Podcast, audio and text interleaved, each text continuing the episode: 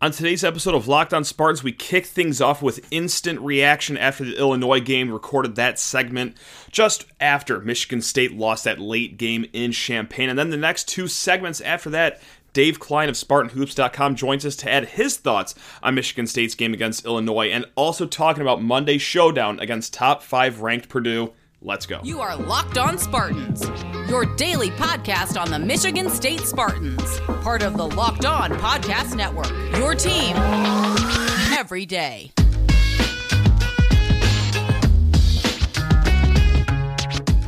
Hello, everyone. It's your host, Matt Sheehan, yes, of Locked On Spartans. Thank you so much for joining us today on this weekend, or if you're listening later on during the weekday, hey, well, thanks anyway for joining us. LinkedIn Jobs helps you find the qualified candidates you want to talk to faster. Post your job for free at linkedin.com slash college. That's linkedin.com slash college to post your job for free. Terms and conditions apply. It's not a victory podcast. No, for the first time in quite some time, uh, we're going to talk about a Michigan State loss here for a little bit. Illinois 75, Michigan State 66, in a game that Michigan State largely controlled until, well, the last mm, five, seven minutes of the game. Um, you know, what? like, no, I'm not going to be throwing glassware all over the house. No, I did not just get done slashing the tires of my own car in the driveway out of anger. I mean, it's not to say that I'm not annoyed. I'm not, you know, thrilled. Michigan State lost. Uh, no, like that was a game that was winnable. But did the better team win tonight? Yeah, probably, because it's pretty hard to win a game.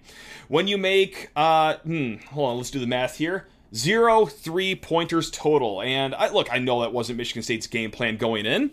They just shot seven three pointers total, but still, kind of hurts when you don't make any of them. And then also, well, okay, we, we saw what happens when you don't have an imposing big man in the middle.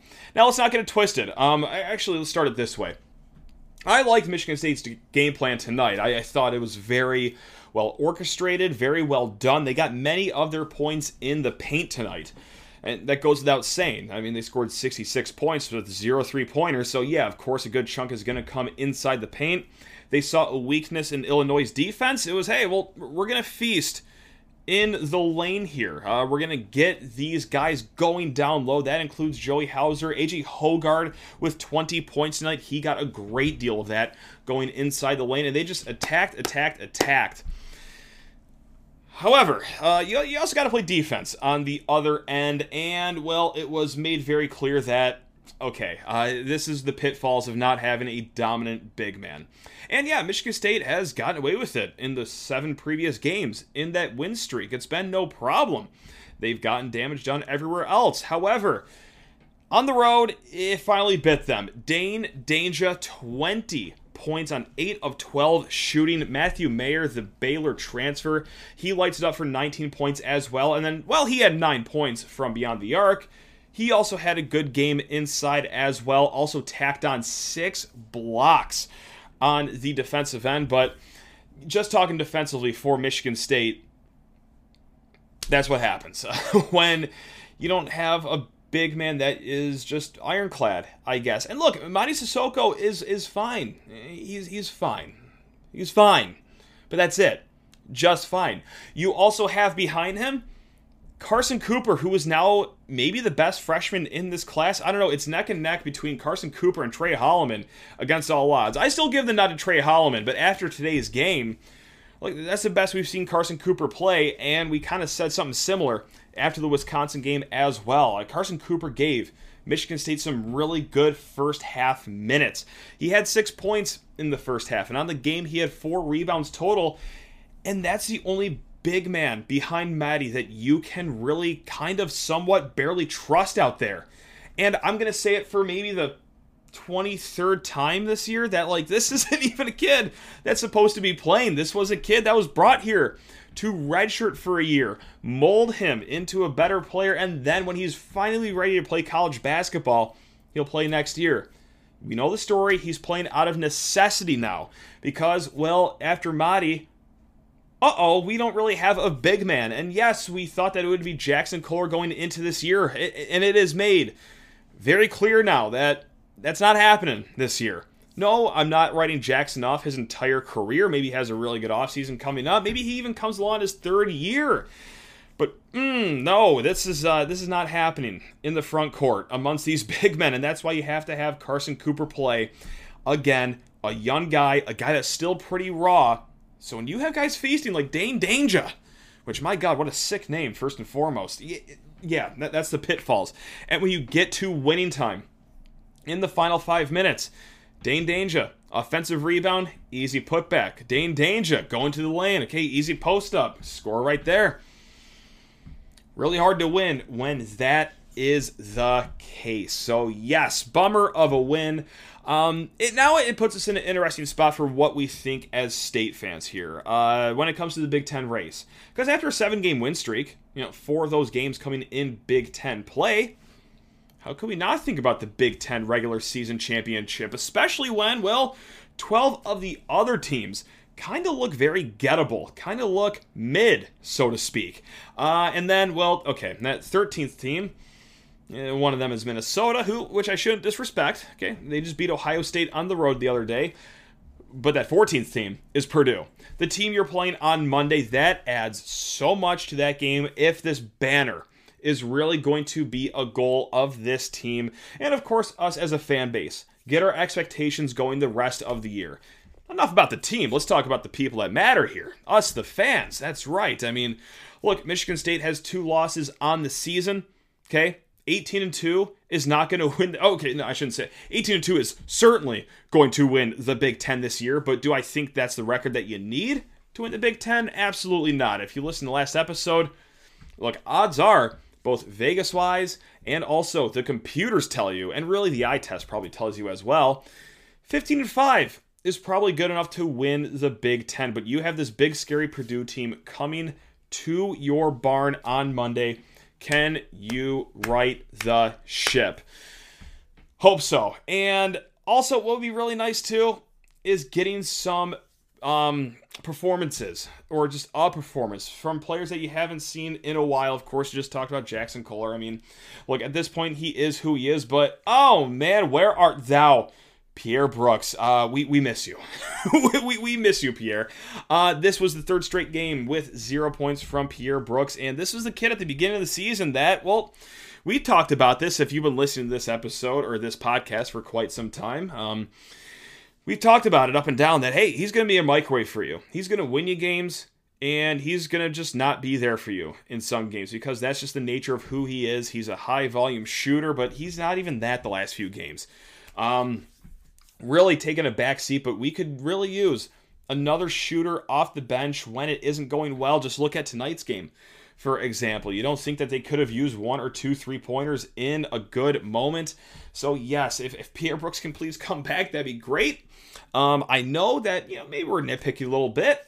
It's the seventh man on the team, the eighth man on the team, the second or third guy off the bench. But oh, it would just be great if we can get one of those players that was on the team in the first semester back for this semester and not just hanging out in study abroad would, would be really nice. I know, quite the hot take there, but look, just to kind of round this out on some high notes here, um, Joey Hauser again, 11 points, 11 rebounds. Just I, I thought he played fine. I, I, thought he had a fine game. Yes, 0 of 2 from three point land, but look, the, the mission from Tom Izzo was get into the paint, body up on these guys, get the mouse in the house, and okay, 11 points is solid. AJ Hoggard, I mean, it's just another episode of us talking about how this is his team how he puts the team on his back in situations. And we saw it late in the game as well as Michigan State was seeing that lead melt away. AJ said, okay, fine, fine. I'll just do it myself. And, you know, he got some of it done, if not most of it done, but it still wasn't enough. Tyson Walker, 14 points, but on 6 of 15 shooting. Only took one three pointer that whole game, and I'm sure that was part of the game plan as well.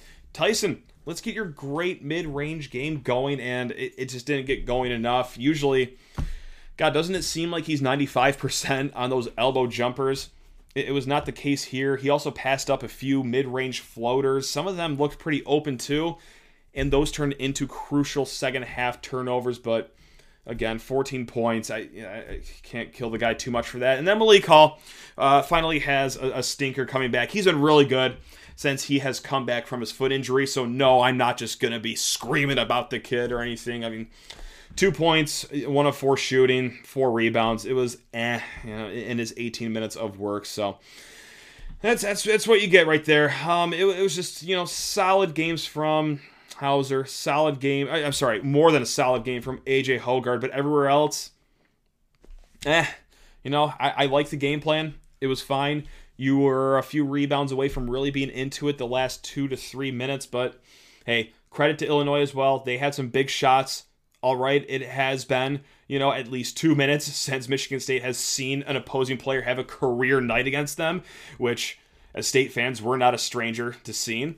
That was Matthew Mayer tonight. Uh, yeah, he bounced back 20 points. I'm sorry, 19 points, six blocks for him. And then, yeah, well, Terrence Shannon is just Terrence Shannon. So, no, it's also just Illinois just played really good on their home court. They smelt the blood with about eight minutes to go and then pounced. So, again, doesn't make the loss any easier to swallow. It was there for the taking, but again, like this is a nasty Big Ten season.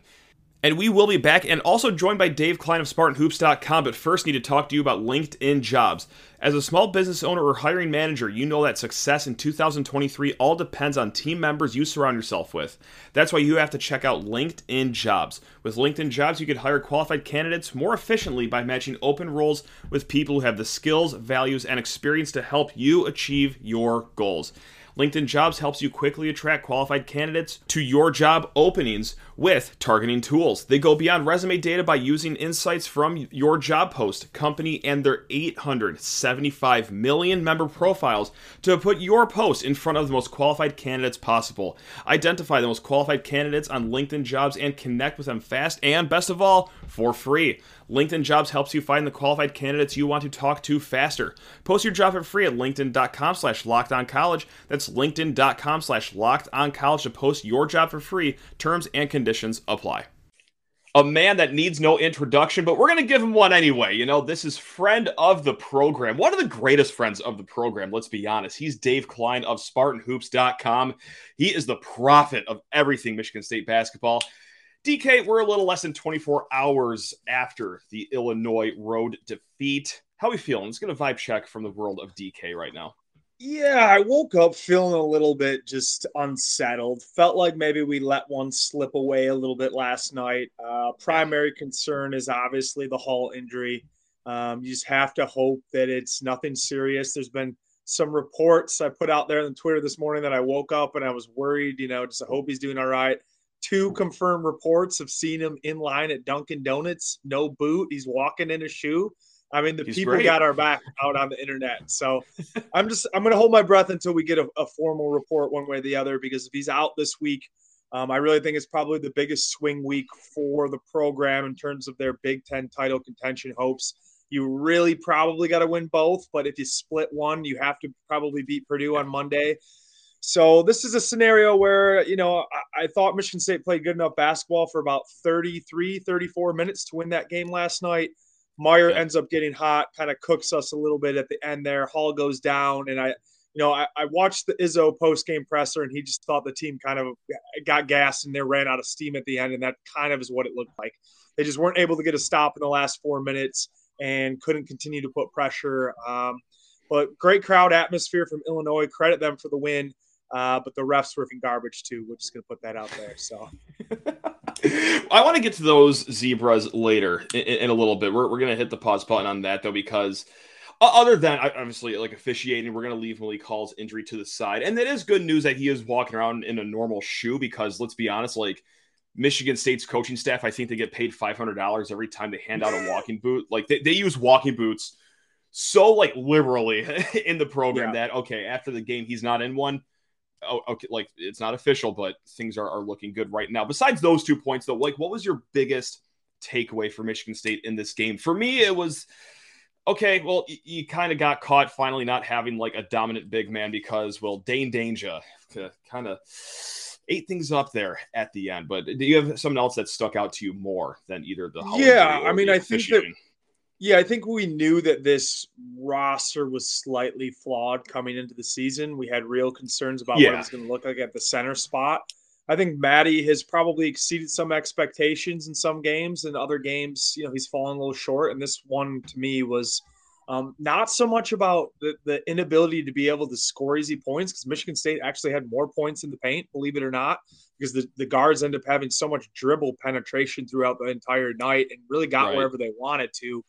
Um, but I thought that this was the inability to defend the post one on one, and that's probably what we saw. I thought Carson Cooper gave some really nice minutes. I was actually surprised that, you know, like the last seven or eight minutes, they didn't go back to him. I get he's a freshman. I get that, you know, he's had an up and down, but I thought that he played some of the best basketball we've seen from him, obviously, over his entire uh, very early career that game. And so for me, I might have gone back to the well there a little bit. It sounds like Izzo had intended to play the small ball lineup had mm-hmm. Hall not got banged up. So we might have seen that. That worked for them at the end of the Wisconsin game. He wanted to go back to that and he wasn't able to do it. Um, yeah, so I mean, it, this is a tough conference not to have a guy that can go get you an easy two inside inside the paint and uh, somebody that can just defend, you know, straight up on that. And that's kind of the issue yeah. that we're running into now. Uh, it's not going to go away. Um, that's going to be a problem. And I think, you know, to a certain degree, they're missing an elite wing defender too. I think Hall's pretty decent. Okay. I think Akins is pretty good at guarding the perimeter in some spots, but I think they're missing a guy, to be honest with you, like Coen Carr, just a guy who's six six, six seven, long, athletic, and is really going to cause some disruption there. Um, a guy like Aaron Henry that that we're just missing to kind of lock down that perimeter. You know, I got to say, like when he announced his commitment to Michigan State, and even to start the season, I, I, had no idea I'd be talking about Carson Cooper this much in the middle of January, but here we are. And is he the next man up off the bench now? Like, do you think he's jumped over Jaxon Kohler at this point of the season? I, or is yeah. this just, you know, this is how the matchups have gone the last two games here? Yeah, that's what Izzo's kept alluded to. And I think he's trying mm-hmm. to keep Kohler's confidence up. But what yeah. does Kohler at this current moment do better than Carson Cooper? And you can't really answer that. Like I, I think he, he, bites for pump fakes better. He, he he jumps at pump fakes even better than yeah. Than and I, you know I don't want to go too hard on him because this is going to uh, be an adjustment yeah. year for him. And I'm just I expected his offense to be much further along than it is at this point. Um, and so, yeah, I don't know. We're, we're going to have to speak about Carson Cooper because how he performed in that end of the first half six points, four boards, a couple left handed layups. He had that dunk in transition. right. He caught the ball at like the top of the key and took a dribble and just like flushed it. I was like, oh my God. so I, he showed some flashes. I thought that was maybe the the most complete like just run that he had, steady run in a game. And I think that you absolutely have to keep tapping in because he's 6'11, he's athletic, he moves well. Yeah. Uh, I think you could make an argument that he walls up probably better than anyone else on the team. I mean, Mady's never really been a wall up guy, he's kind of been more of a physical guy. Uh, mm-hmm. so I, I think that we're going to continue to see more minutes out of him. And I, I thought it was going to take a couple years, but maybe heading into next season, we're going to be talking about him playing closer to 12, 15 minutes a game. Yeah. And that's going to be a very good thing. So it, that was a bit of an eye-opening performance from him, particularly in the venue and just how like raucous it was for him to play as well as he did. I would have liked to see them maybe reward him and gone back to him a little bit later, but um, so it, it, it just ended up being the way that the rotation worked out once Hall went down. And let's go to the other, you know, storyline of the game. You of course alluded to it earlier. It's been nonstop chatter on Twitter, and I'll, I'll try not to ramble too long. But when it comes to officiating, I, I think the game yesterday was finally the moment where I realized that I think I'm just like apathetic to it at this point. Like Tyson Walker gets absolutely steamrolled in the paint, uh, clear as day charge. They they called a block, and honestly, like my blood pressure didn't even spike a little bit because the Big Ten is now to me just just home of questionable officiating at best. When I was a kid, we played in a baseball tournament in Warren, Shout out to Hellmich Park. The umpires were atrocious. There was one umpire that would close his eyes and turn his head every time the pitch came in. There was one time he called a ball when a kid swung because he never saw the kid swung. Anyway, that was kind of like the gimmick of the tournament that the umpires were just. This is what I view of the Big Ten now is that every night you're just going to get trash officiating. And that's like, I don't know. Like, it, it, I, I, think I'm apathetic now. Like, are, well, how do you just dissect the whole officiating thing in the Big Ten? Because uh, yeah, I mean, we've seen two games clearly. The end of the Rutgers Ohio State game where Ohio oh, State stepped God. out of bounds that yeah. cost them the game. And then we saw the flip side of that when Minnesota drove clear block. I mean, he had nothing but ball. They call Yeah. a foul, and Minnesota ends up icing that one. So we've seen of recent, um, just you know, at least two games where there was a clear, like the outcome was dictated by, you know, the officiating. I, I just think it's kind of down across everywhere. It's been really bad. Yeah. That that game to me last night. I don't think that the refs cost Michigan State the game, but I thought that they cost them the ability to be in the game late, if that makes sense. Like there was enough momentum swinging calls when Michigan State had some real pressure on Illinois. Uh, they called that Hoggard charge. I watched that back three or four times. He didn't chicken wing him, didn't really Yeah. bump him with the shoulder. We saw the flop earlier on that Hall call, and then not to give it turn around and give it back to Tyson after he takes an elbow in the chin. Like it was just, it was, it was kind of death by a thousand cuts from that. Yeah. Um, Got to credit Jay Birch here because he, he tweeted something underneath my post. Illinois went 12 plus minutes without committing a foul in the second half. Uh, only Illinois infraction between 1841 and 615 was the Underwood tech that he got. Like that's impossible. We outscored him points in the paint. I know we took a lot of mid-range jump shots, but a lot of what we did was inside the paint yesterday. And to not have like a 12-minute run, and I think there was nine straight calls called against us. Again, I don't think that it it, it cost us the game because Michigan State was up, I think nine, and then they had back-to-back turnovers. Walker coughed up a couple. They had a Right. shot in the corner from Akins when it was seven to push it up to 10. Like they had some opportunities, but um, when you're in that space, in that environment, and you have to overcome the whistle on top of being on the road, on top of the Hall injury, it just seemed like it kind of compiled too much. Uh, they didn't get a stop the last four minutes. So ultimately, Mayer Right. cooked us. You don't get a stop. Like you're not going to win games like that if you don't execute and, and play well down the stretch. So I don't want to.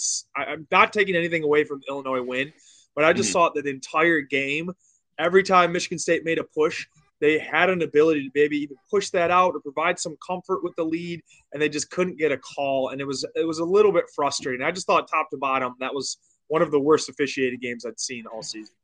And we'll probably talk about another poorly officiated game somewhere in the very near future because, just like I said, this is what I've come to realize what the Big Ten and just like you said, kind of just college basketball as a whole is. And I don't envy these refs at all. Like it is a very tough job. I would never take it. I'm sure they do have a problem finding guys that want to officiate games just because, well, just how mean people like us are to I guess so. the They-. They're getting paid like thirty five hundred to five k a pop to go to one of those games. I mean, they have to pay for the Oh. travel and all the rest of it, but Okay. it's uh, it's it's pretty decent money. So I don't feel okay. Never mind then. I don't, I don't feel so bad if that's really what they're getting then. Ah, screw them. All right, there we go. I want to get to the Purdue game in a hot second here, DK. But first, I need to talk people's ears off about BetOnline.net. It's Wild Card Weekend, everyone. Or hey, if uh, you're listening to this episode beyond Wild Card Weekend, they still got you covered at Bet Online with anything that you could ever need. They got your futures for all your leagues that you like, whether it's pro or college. They've got it set up because they are your number one source for your sports betting info, stats, news, and analysis. Get the latest odds, trends, and action for every professional and amateur league out there, from pro football to college basketball. That's right, we got NBA, we got PGA golf in the mix. They got it all at betonline.net, point blank, period. And if you love sports podcasts, you can find even more of those at betonline as well. We are always the fastest and easiest way to get in on all of your sports betting action. So, what are you waiting for? Head to the website today. Use a mobile device, learn more about the trends and action that is at Bet Online where the game starts. And let's kick off this next segment here with talk about Monday's game. It's just the ever normal time of 2:30 p.m. on a Monday for uh, some Michigan State. I know I'm basketball. sliding up there. I'm pretty excited. MLK Hey Day, now, let's do it. let's Here we go. Wow, that's that's how you spend a Monday right there. How you feeling for the game? I, I I don't even have a creative question around this. Just how are you feeling? Because obviously Purdue pretty good. They've only lost one game, and that was by one point. But also, hmm, gone to overtime against Nebraska. I mean, a few weeks ago, not their game. They just beat them by 30 in. Uh, they've also had another close game here. Like, is, is Purdue vulnerable? Is Purdue vulnerable? I think that they're partially vulnerable, but I think that the most shocking part of it is just how well the freshman backcourt has been playing. I know. Um, yeah. you know, Braden Smith and Fletcher Loyer have been as good as advertised. They're playing like upperclassmen. Uh, neither of these guys was particularly highly touted. I think both of them were outside the top 100. Um, and both of these guys have come in And I think some of it is that Zach Edey takes a ton of pressure off the entire roster. When you have a monster in the middle, a guy you can kick the ball into, defenses are forced to sag and double and hedge. And yep. I think that it makes it a little bit easier for you to make a transition. But really, they both have been by and far exceeded expectations for just what I thought they were going to be this season. I just really didn't like the backcourt. I thought they were going to have some struggles. They haven't really gone on and seen a venue like they're going to see on Monday. I think that maybe that gives you some hope. You know, mm-hmm. two big wins, I think, over Duke, and maybe they beat Gonzaga as well. I think both of those are on a neutral. They really struggled on the road at Nebraska. That's the first real kind of like venomous um, venue that they've seen. And I think that if the Breslin is rocking – um, there's going to be some mistakes made. I think that you have to capitalize it uh, on it. But I think you like Michigan State and the veterans. If Hall is healthy and can go, I, I think Michigan State's going to give them a fight. And I think that what you saw from the Illinois game is that the backcourt is is really good, maybe the best in the Big Ten. I thought Hoggard for the most part was pretty damn good. He had a couple loose yep. turnovers where you're like, ah, he took that three in a you know a one possession game. You probably want that one back. But I think that he's playing pretty free. He's playing pretty locked in, and the mid-range game for him is just—it's completely changed the ceiling of who he is as an offensive player. He's hitting yeah. mid-range jump shots. He's got a little floater. He's got a little post-up game now. Um, he's he's right behind Jalen Pickett for the best point guard in the Big Ten right now, and um, I, I, think Michigan State's going to have to really lean on those two guys to not only score offensively, but I think really cause some disruption because Braden's Braden Smith, I think, is like maybe 5'11, 5'10. He's got a longer wingspan, but he's a smaller guy. Fletcher Loyer is like 6'4. Mm-hmm. So I, I, think Michigan State defensively can get in these guys and create some disruption, create some problems for them. So I, I think that, that that's really the matchup that I'm circling.